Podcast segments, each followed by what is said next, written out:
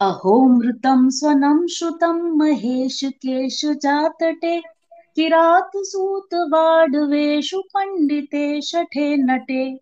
दुरन्तपापतापहारि सर्वजन्तु शर्मदे त्वदीयपादपङ्कजं नमामि देवी नर्मदे। नमस्कार बहनों और भाइयों, आज हम फिर से किराट क्षेत्र में ही चलने वाले हैं और चलते चलते शूल पानेश्वर तक हम पहुँचने वाले हैं। अरे वाह! और देखो अंजना हज़ार एक हज़ार साल पहले शंकराचार्य ने भी ये ज़िक्र किया है कि इस इलाके में किराट यानी कि भील रहा करते थे। हाँ नर्मदा के किनारे। हाँ सो सो नर्मदा का जो तट है जो किनारा है उस अभी तक अपने प्राचीन काल के रूट से जुड़ा हुआ है और मुझे तो इस शूल पानेश्वर मंदिर तक जाने की बहुत जल्दी है क्योंकि आफ्टर ऑल इसी के नाम पर तो ये झाड़ी प्रख्यात है। तो चले आज?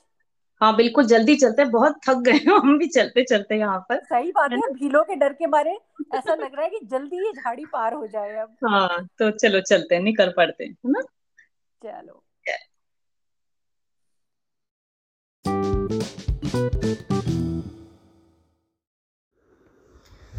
सूरज धधक रहा है और धूप लावा की तरफ़ फैल रही है।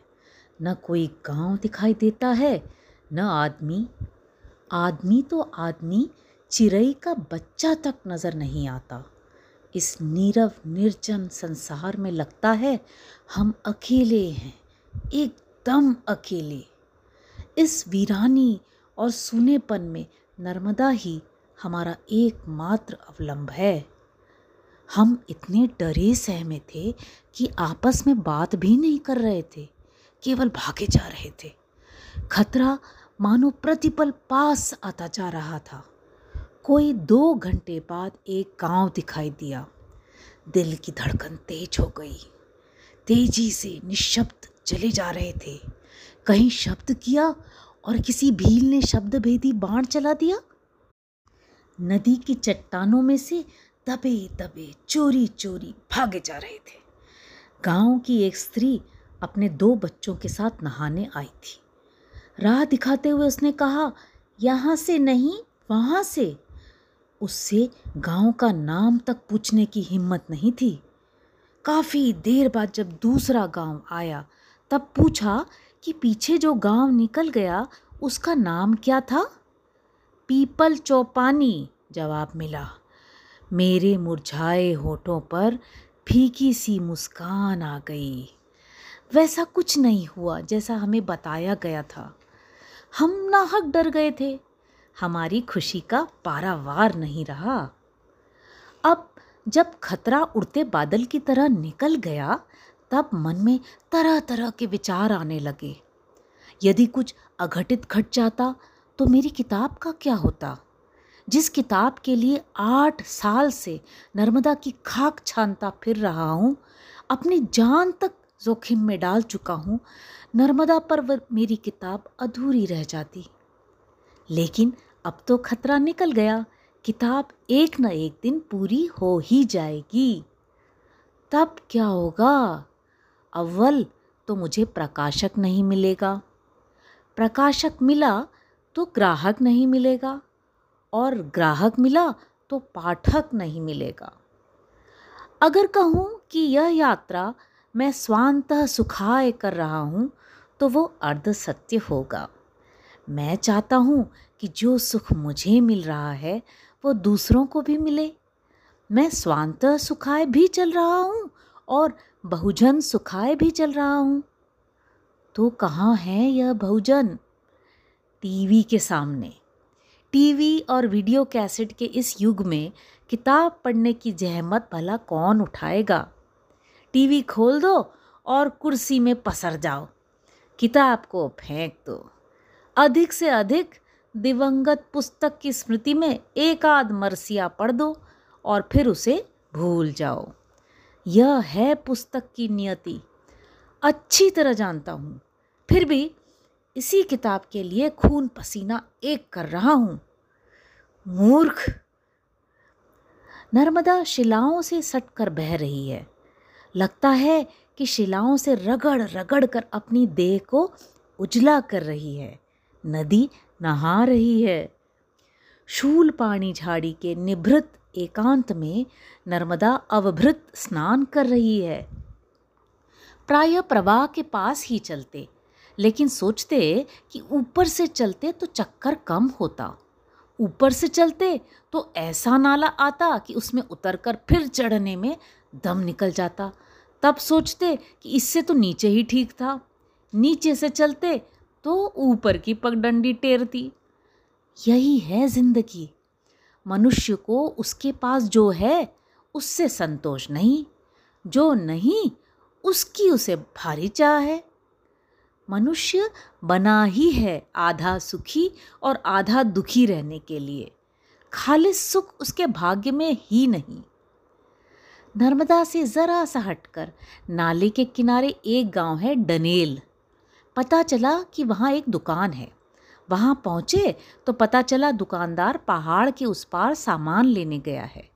उसकी स्त्री ने हमें आवश्यक चीज़ें दी और वहाँ रुकने की, यहाँ तक कि अपने चूल्हे में खाना बनाने तक की अनुमति दी। नर्मदा के सामने तट के भील भी यहाँ सौदा लेने आते हैं। कुछ भील खरीदारी करने आए तो दुकानदार की लड़कियाँ उनसे धड़ल्ले से गुजराती में बात करने लगी। इस तट पर महाराष्ट्र है, उस तट पर गुजरात। शहर से संपर्क होने के कारण ये लड़कियाँ मराठी तो जानती ही हैं गुजराती भी जानती थी। और जब मैंने बताया कि मेरी मातृभाषा गुजराती है तो महज मुझे सुनाने के लिए वे आपस में गुजराती में बतियाने लगीं। कल तक तो किसी की भाषा समझ में नहीं आ रही थी, और आज एकाएक ऐसी बढ़िया गुजराती? मुझे लगा जैसे कोयल गा रही है। दोपहर को ज़रा लेटा तो पास में एक गधा आकर खड़ा हो गया। दुकानदार के पास दस बारह गधे हैं। पहाड़ के उस पार से इन्हीं पर सामान लाद कर ले आता है। यह बीमार है, इसलिए घर पर रह गया।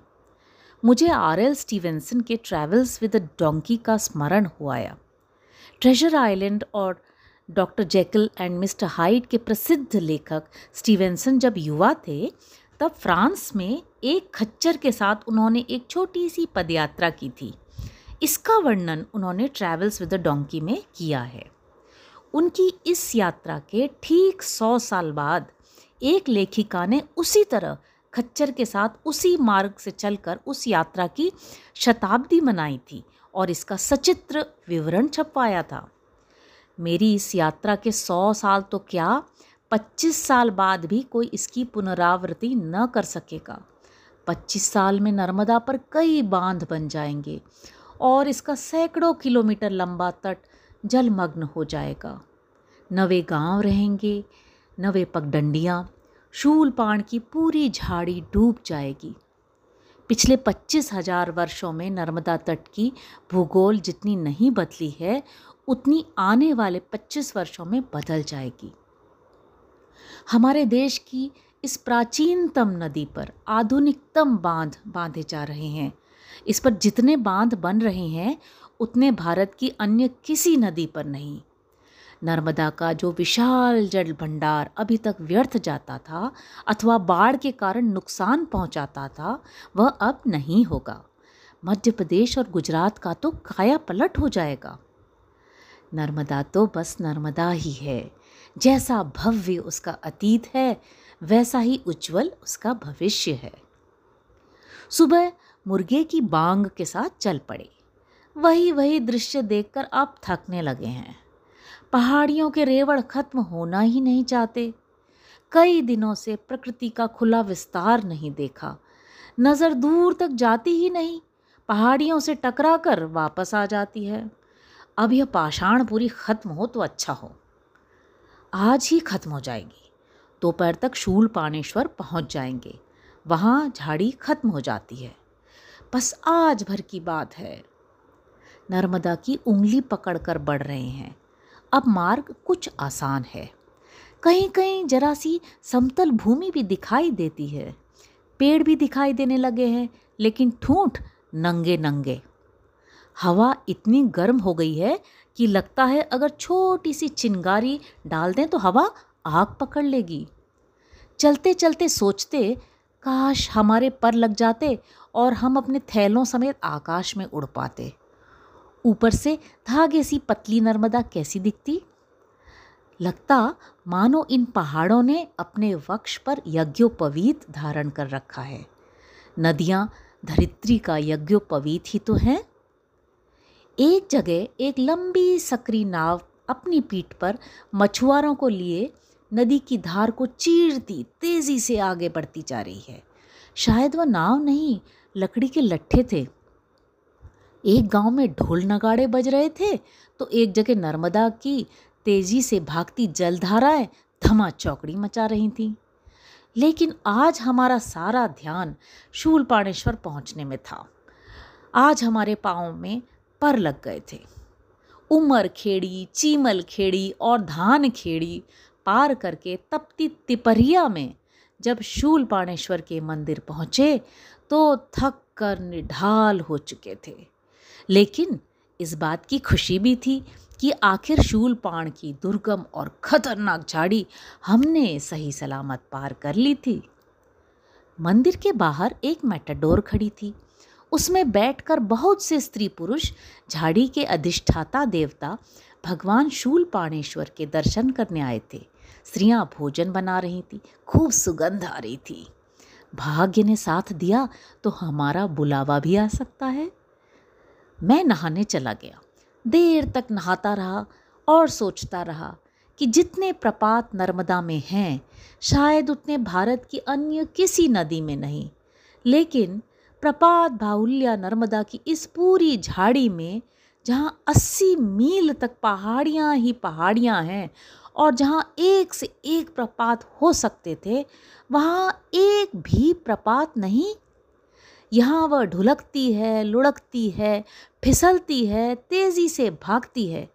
लेकिन यह नर्मदा का ही कौशल है कि एक बार भी गिरती नहीं। पंद्रह दिनों तक न आईना देखा था, न दाढ़ी बनाई थी। आज पहली बार आईने में मुँह देखा तो दिल धक से रह गया। मैं यह किसी बुढ़े को देख रहा हूँ। पके बाल और धसे गाल के कारण वैसे ही उम्र से दस बरस बड़ा दिखाई देता हूँ। और अब पंद्रह दिनों की बड़ी हुई सफ़ेद दाढ़ी, करेला और नीम चढ़ा। एक बार की बात है, रास्ते में एक ग्रामीण का साथ हो गया था। उसके बाल सफ़ेद हो गए थे, गाल धस गए थे और सामने के दांत भी गिर गए थे। मैं सोच रहा था यह आदमी मुझसे सात आठ बरस तो बड़ा होगा ही। तभी उसने मुझसे पूछा, आप कहाँ रहते हैं, पिताजी? इस घटना को अपने छात्रों को सुनाकर मैंने पूछा, बताओ, यह घटना हास्य रस की है या करुण रस की? तो एक छात्रा ने दबी ज़ुबान में कहा था, वात्सल्य रस की। ऐसा है मेरा शरीर। अपनी भौंडी सूरत और सीकिया शरीर दोनों से ही मुझे विरक्ति रही है। लेकिन मेरे इसी दो हड्डी के शरीर ने सत्तावन वर्ष की आयु में भरी गर्मी में शूल पाण की विकट झाड़ी पार करवा दी। आज लगा कि मेरा यह शरीर मुझे दंड के रूप में नहीं, वरदान स्वरूप मिला है। आज पहली बार अपने शरीर पर प्यार उमड़ा। हे दीनानाथ, हर जन्म मुझे यही चोला देना। मंदिर के लोग हमें बड़े कौतूहल से देख रहे थे। उन्हें इस बात का बड़ा अचरज है कि हमने इतने सामान के साथ बिना लुटे झाड़ी कैसे पार कर ली। तभी एक अधेड़ महिला ने टेर लगाई। चलिए, भोजन तैयार है परकम्मावासी आप भी आ जाइए। मैंने तुरंत श्यामलाल को जगाया और भोजन पर टूट पड़े।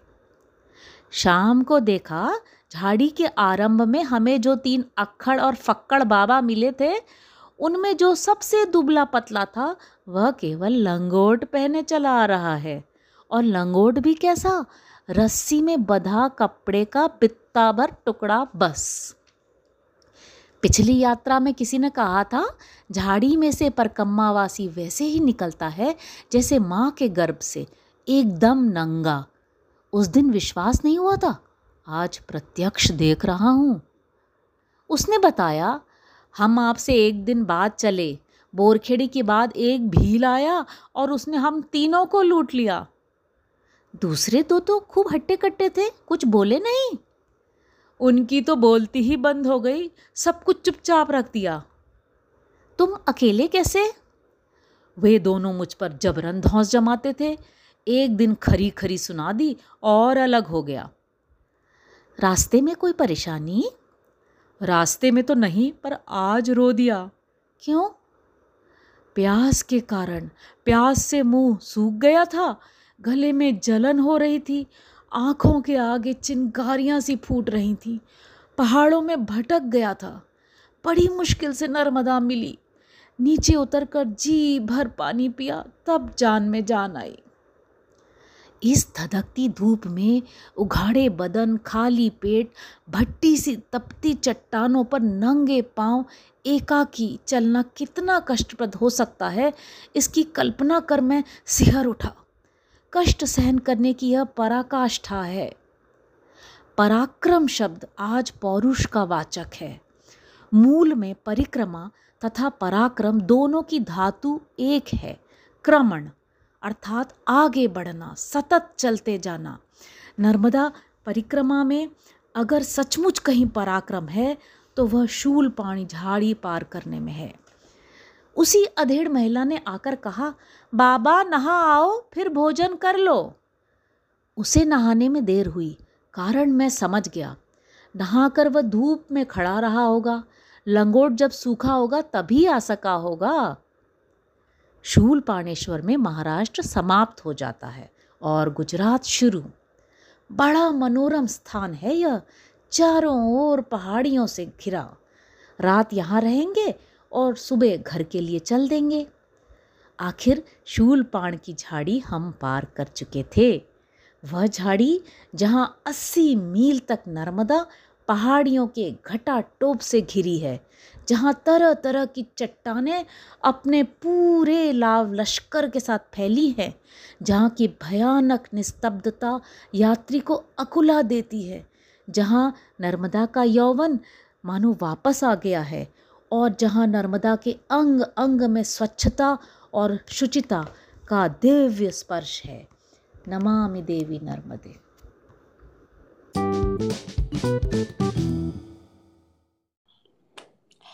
अंजना ये जो वेगर जी है ना कुछ बातें इस एपिसोड में उन्होंने ऐसी कही हैं कि हम बहुत उनके साथ पर्सनली रिलेट कर सकते हैं।